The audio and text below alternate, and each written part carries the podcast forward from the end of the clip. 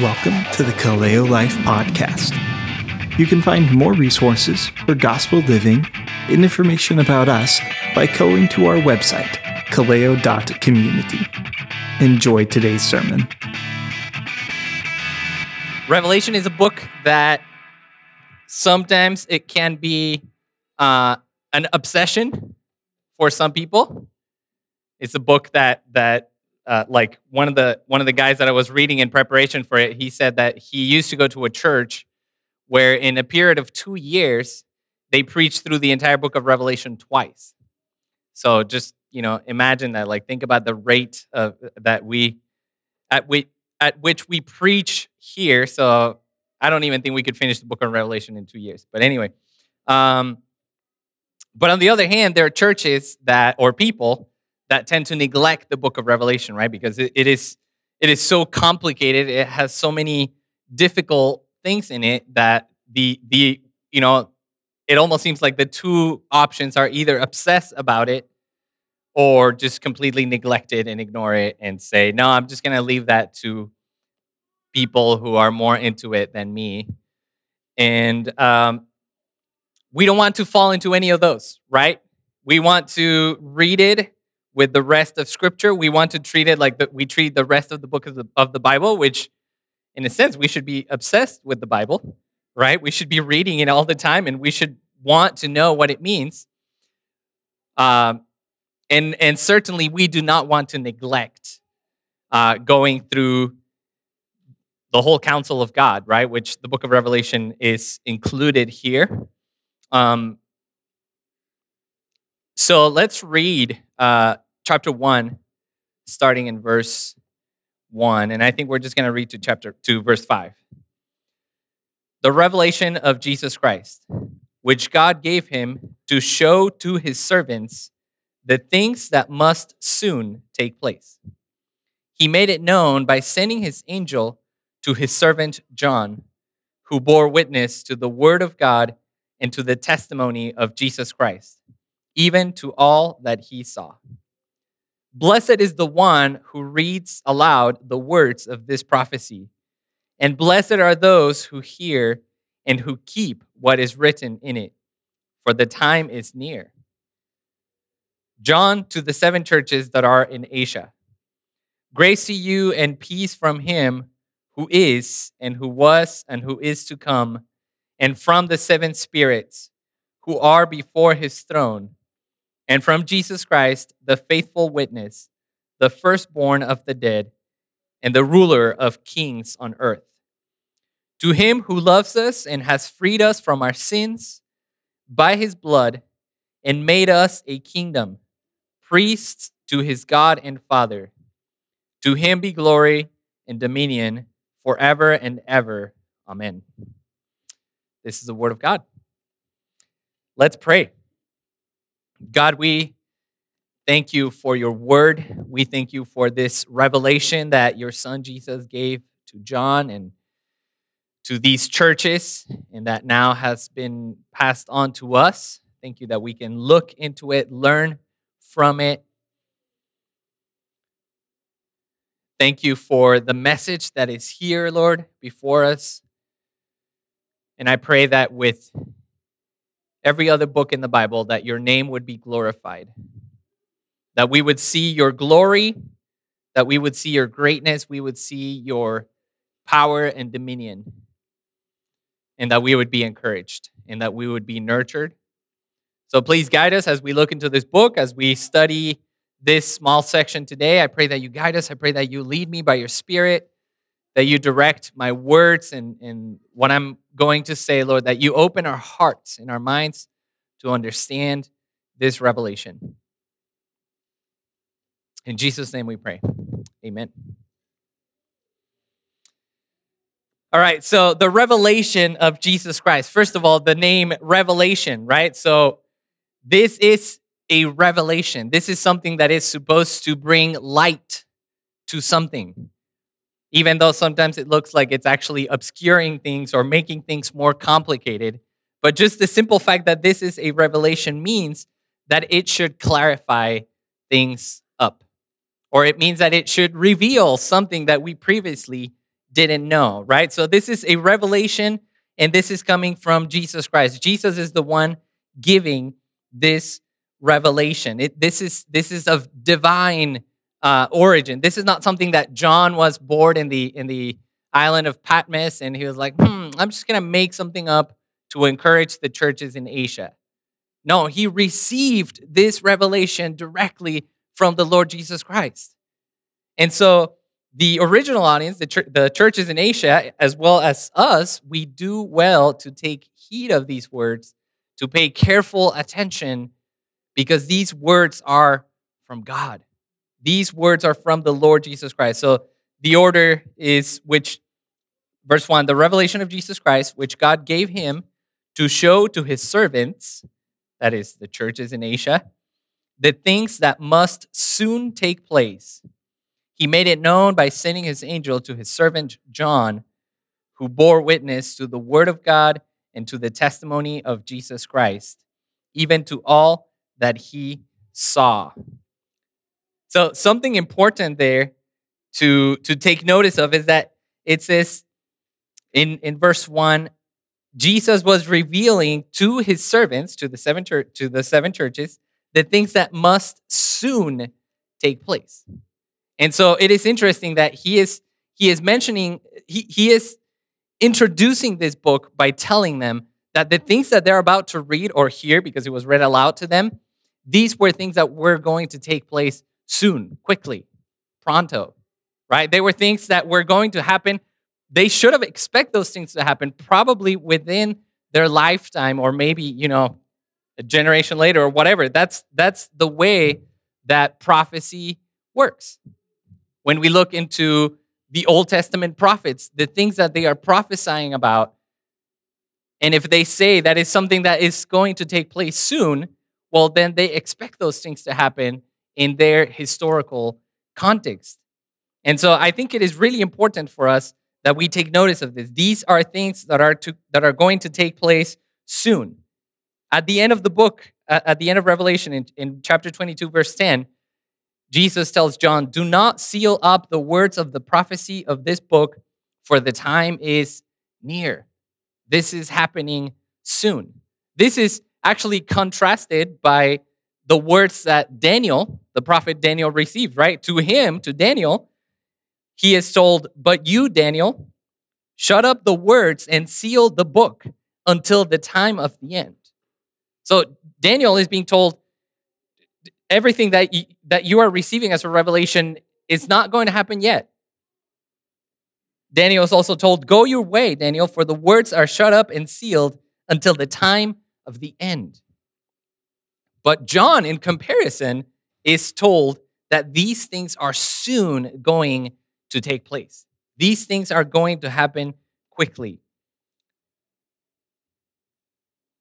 Now, this is important because it, it affects the way that we read the book of Revelation, right? Uh, there are different ways, different approaches to interpreting the book of Revelation. One of them that is extremely popular is to take pretty much everything from chapter four to the very end to take it as things that are going to happen in the future, sometime in the future, even from our perspective.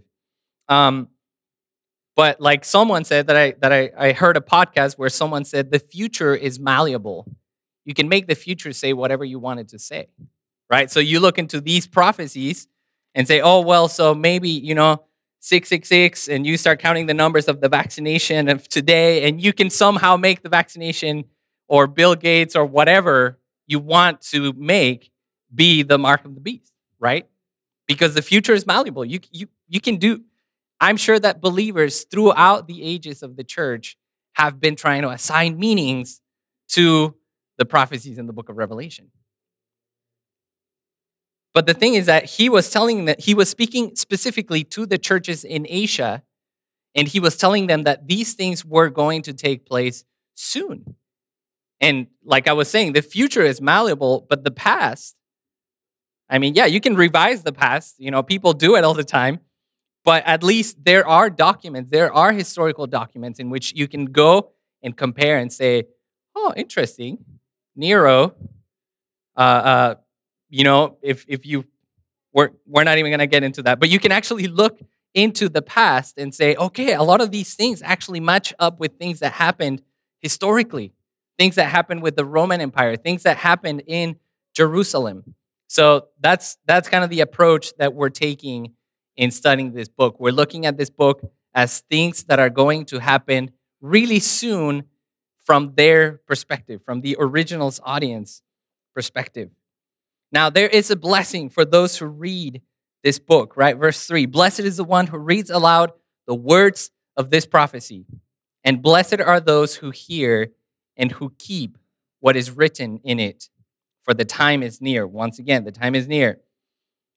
So, this letter was supposed to be given to the seven churches.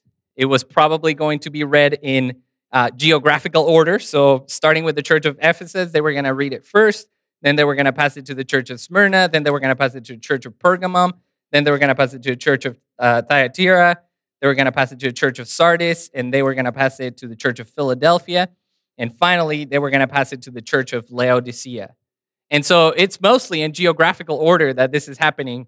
And what they were probably, what they were supposed to do is they were supposed to read this letter in their church gathering. Whenever they were gathered, someone or maybe a few people would read through the letter. And so that's why it says that blessed is the one who reads aloud the words of this prophecy. And blessed are those who hear, because there were people, most of the people didn't have this in front of them. They were actually just hearing what was read. But notice that it is not only those who read, it's not only those who hear, but it is those who keep what is written. It is those who obey what is written. So John is certainly, uh, you know, in, in, in a Jesus like fashion, he is reminding his readers that there is no point in just reading or hearing the words of Christ, but you have to act on them. You have to listen to them. You have to obey. Remember the parable, right? The, the, the foolish man, he built his house on the sand, but the wise man, he built his house on the rock. And the wise man is the one that hears the word of God, hears the words of Jesus, and acts.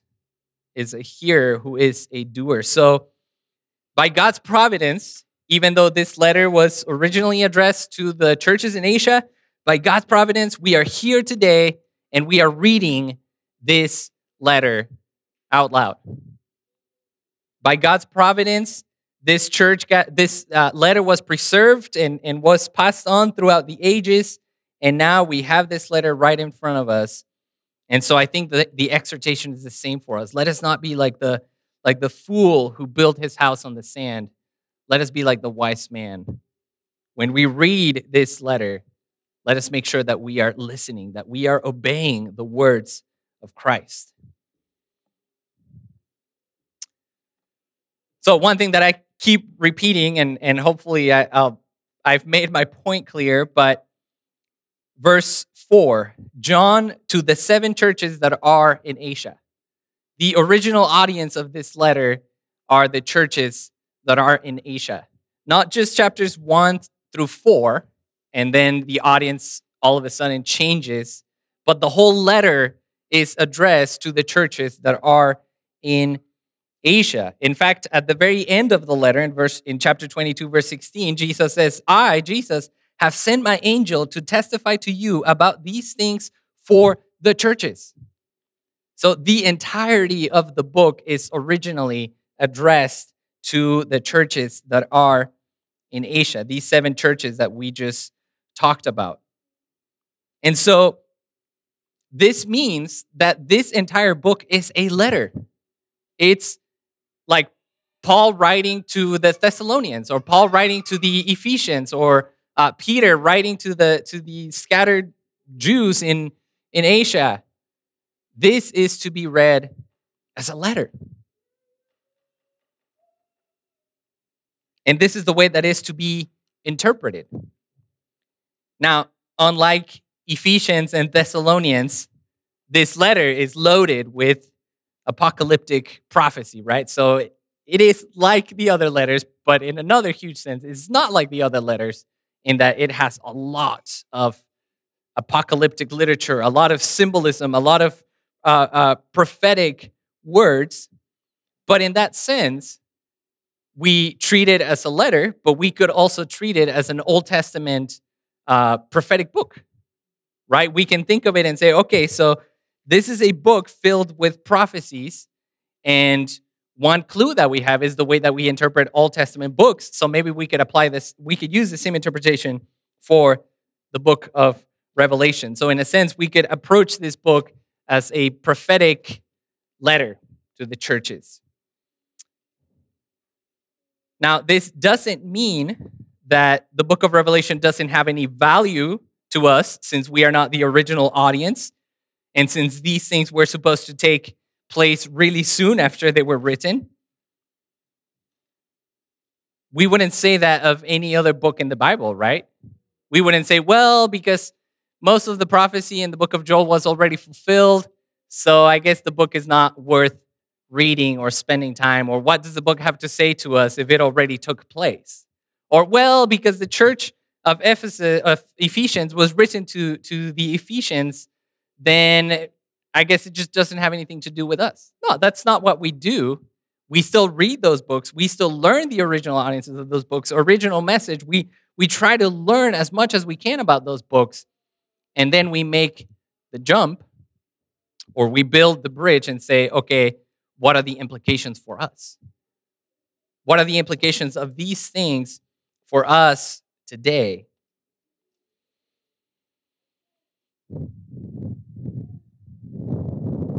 So he opens, uh, he uh, or I should say, he continues his his uh, the opening of his letter in verse four, right? John to the seven churches that are in Asia, grace to you and peace from him who is who was, and who is to come, and from the seven spirits who are before his throne, and from Jesus Christ, the faithful witness, the firstborn of the dead, and the ruler of kings on earth.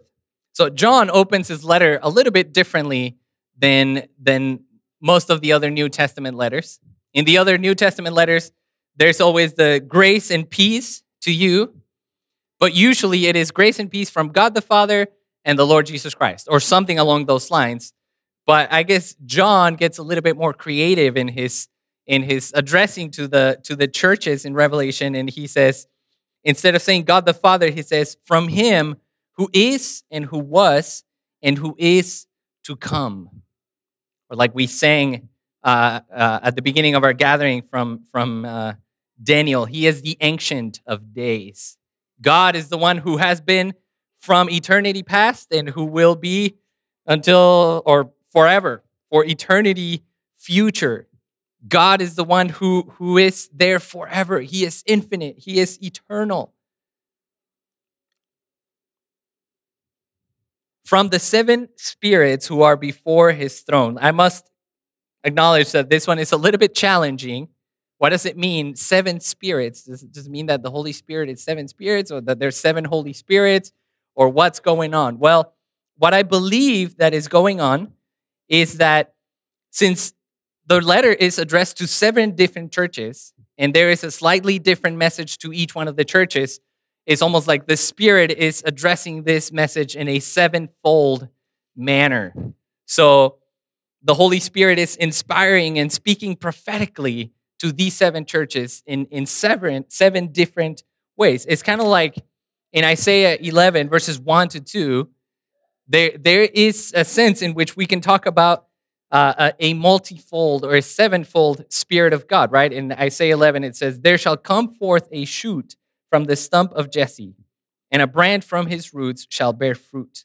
And the Spirit of the Lord shall rest upon him, the Spirit of wisdom and understanding the spirit of counsel and might, the spirit of knowledge and the fear of the Lord. So I believe that this is a similar sense in which the spirit is multifold and is bringing seven or applying the message to seven different churches. This is actually really interesting and it's and it's important for us to notice that the letter was addressed to all seven churches, and the letter was supposed to be applicable to all seven churches. But at the same time, it's almost like each, each one of the churches has a different introduction. And this is, this is important because it means that the rest of the book, chapter 5 through chapter 22, applies differently to each one of the churches. So to all of the churches, they, they, there's a command given to conquer. There's a calling to conquer. But I believe that the conquering looks a little bit different depending on what your church was struggling with or how your church was doing. So, for example, for the church that that Jesus says, I know where you dwell. I know that you dwell where, where Satan dwells, and I know your persecution. Then conquering means standing strong against persecution, standing strong against the influence of the enemy. But for the church that is said, you have given into sexual immorality and you are eating food sacrificed to the idols, then conquering means repent. Repent from your sin, repent from your unfaithfulness, and come back to the Lord. So think about this. If you are one of the churches that is given a lot of uh, commendations, and, and, and Jesus is saying, I know your works, you are faithful, then the rest of the book is like, oh, this is amazing. The Lord Jesus is going to come in judgment against our enemies, against those who are persecuting us. The Lord Jesus is going to come and destroy the Roman Empire that is oppressing us at the moment. But if you are one of the unfaithful ones, then this is frightening. The Lord Jesus, the one that has a sword coming out of his mouth, is coming and destroying you if you do not repent. So, in this sense, the Holy Spirit is inspiring this same letter to the seven different churches in seven different forms, in seven different ways. Now, Jesus is also described in this, in this welcoming, and it says, verse 5 From Jesus Christ, the faithful witness, the firstborn of the dead, and the ruler of the kings on earth. He is the faithful witness, or the word could also be translated as martyr. And I believe, I, I actually prefer the translation martyr because several people in these churches, they were being martyred. They were being killed. They were being persecuted because of their faith in Christ. And I believe that John and, and ultimately Jesus is trying to encourage the churches by showing them how they are united to Christ even in his martyrdom, even in his suffering. Some of, some of the believers in the churches, they were being killed, they were being persecuted, but they had the encouragement of knowing that this was not in vain or that they were not alone in this, but that Jesus had been martyred before them that he was the faithful martyr, that they were following Jesus' example, that they had the privilege of suffering for the sake of their Messiah. But he was not just a martyr, he didn't just stay dead. He is the firstborn of the dead. He is the first one to be resurrected.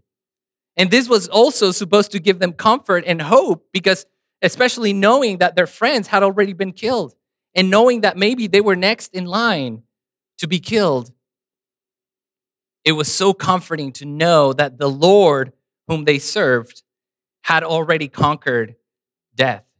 It was so comforting for them to know that Jesus, even though he was a martyr, he had risen from the dead.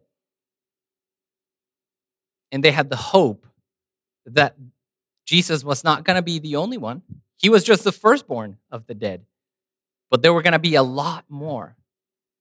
All of the believers in Christ, whether they died because of persecution, because of martyrdom, whether they died because of sickness, or whatever the cause, they knew that if Jesus rose from the dead, we have the assurance and the hope that we will rise from the dead as well. He is a faithful witness or martyr. He is the firstborn of the dead, and he is the ruler of kings on earth.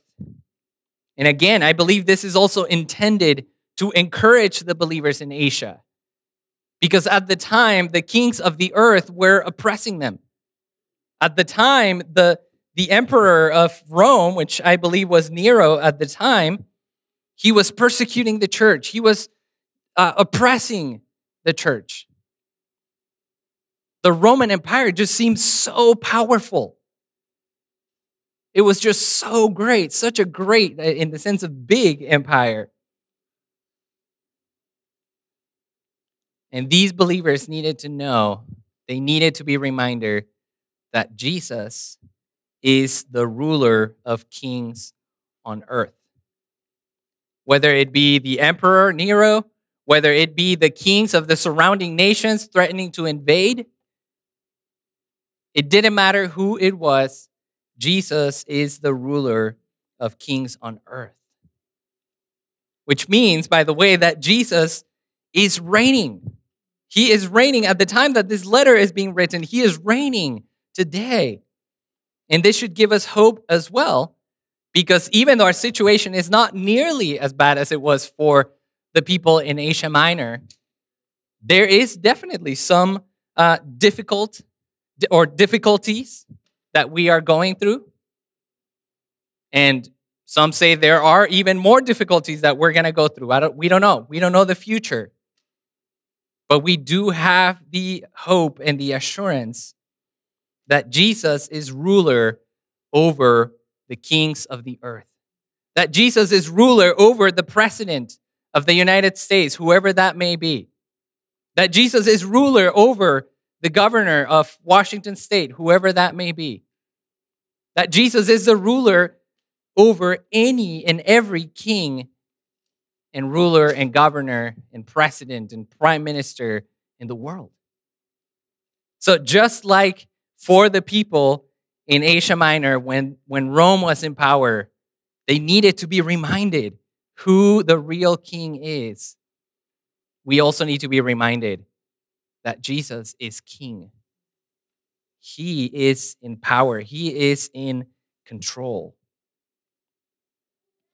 So he gives a doxology. He hasn't even made it past his introduction or his salutation, and he's already broken forth in, in a doxology. A doxology is a word of praise to God. And so in verse 5, in the second half of verse 5, he says, To him who loves us and has freed us from our sins by his blood and made us a kingdom, priest to God his Father.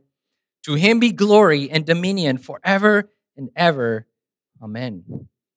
To him who loves us, just as he loves the churches in Asia, he loves us who are his today. And just as he freed those in the churches in Asia from their sins by his blood, he has freed us from our sins by his blood as well. Jesus, the King, the ruler of the universe, the faithful martyr, the firstborn of the dead. He loves us. Do you, do you believe that? Do you believe that Jesus loves you? And if you needed some proof of that, he freed us by his blood. I mean, there is no greater love than that, right? To give your life for your friends. It was his blood, it was his blood that was paid for our ransom, for our freeing. It was his blood that was uh, what washed us from our sin. In other words, it was impossible for us to be freed from our sin, to be redeemed from our sin, to be washed from our sin, unless there was the shedding of blood, the blood of Jesus. And so the reason why we worship a lamb that was slain is because he was slain for us. He was slain to give us freedom from our sin. He was slain to redeem us from our biggest problem in this world and in, in the universe and in, in eternity our sin.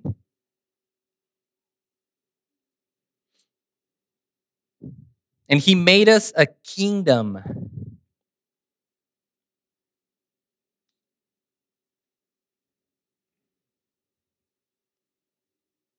We are members of this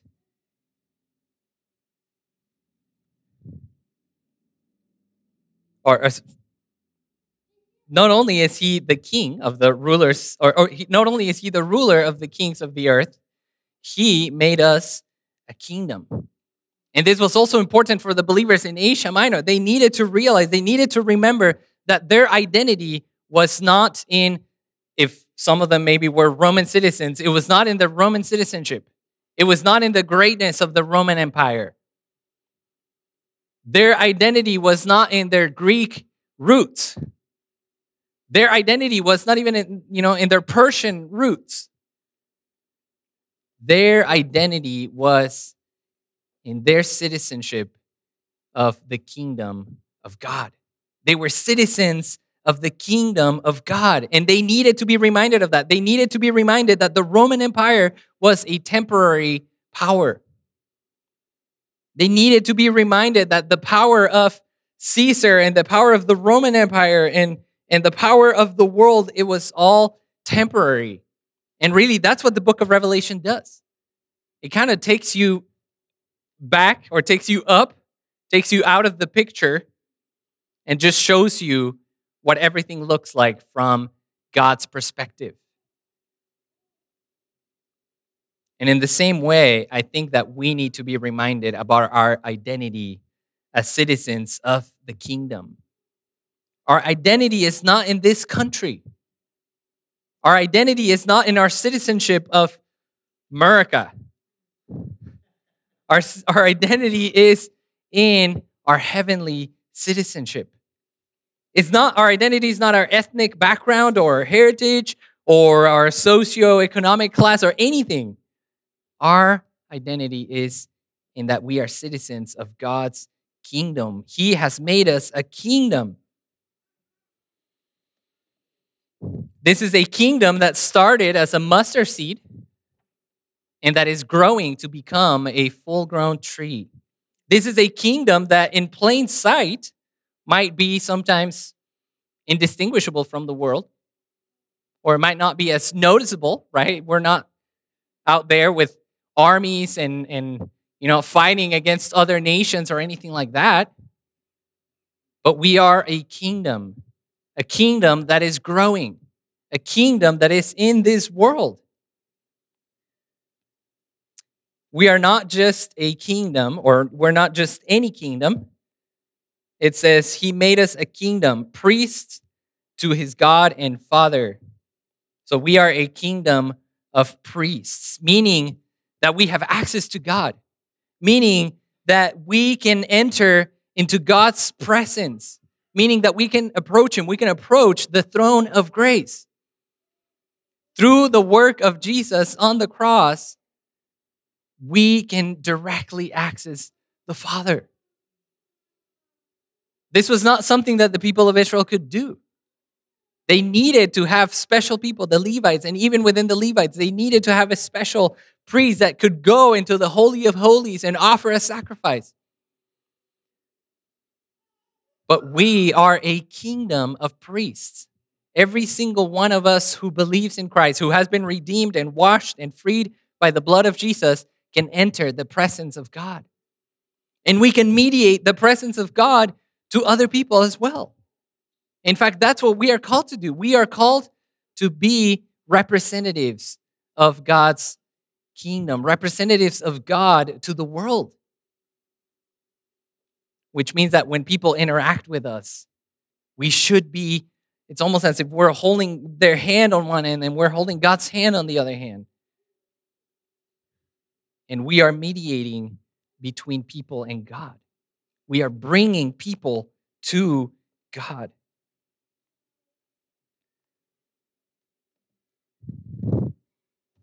To this king that gave his blood for us, to this king that made us a kingdom, that made us priests to his God and Father, to this king that was the faithful martyr, the firstborn of the dead, and the ruler of kings on earth.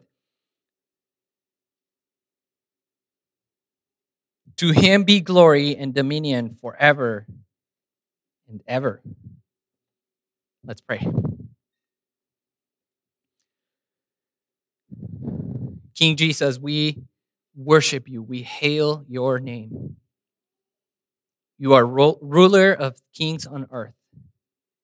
You are the faithful witness. You are the firstborn of the dead. I pray that as we look into this letter, into this revelation, we would be encouraged. We would be assured of your power. We would be reminded of your power. Whatever anxiety we may have because of the, uh, the world, the news, whatever it is that is that, that we're letting into our hearts and our minds. The antidote to that is seeing your glory in the book of Revelation and in the whole Bible. As we look into your glory, as we worship you, as we see just how great you are, everything else in this world just seems so small and insignificant.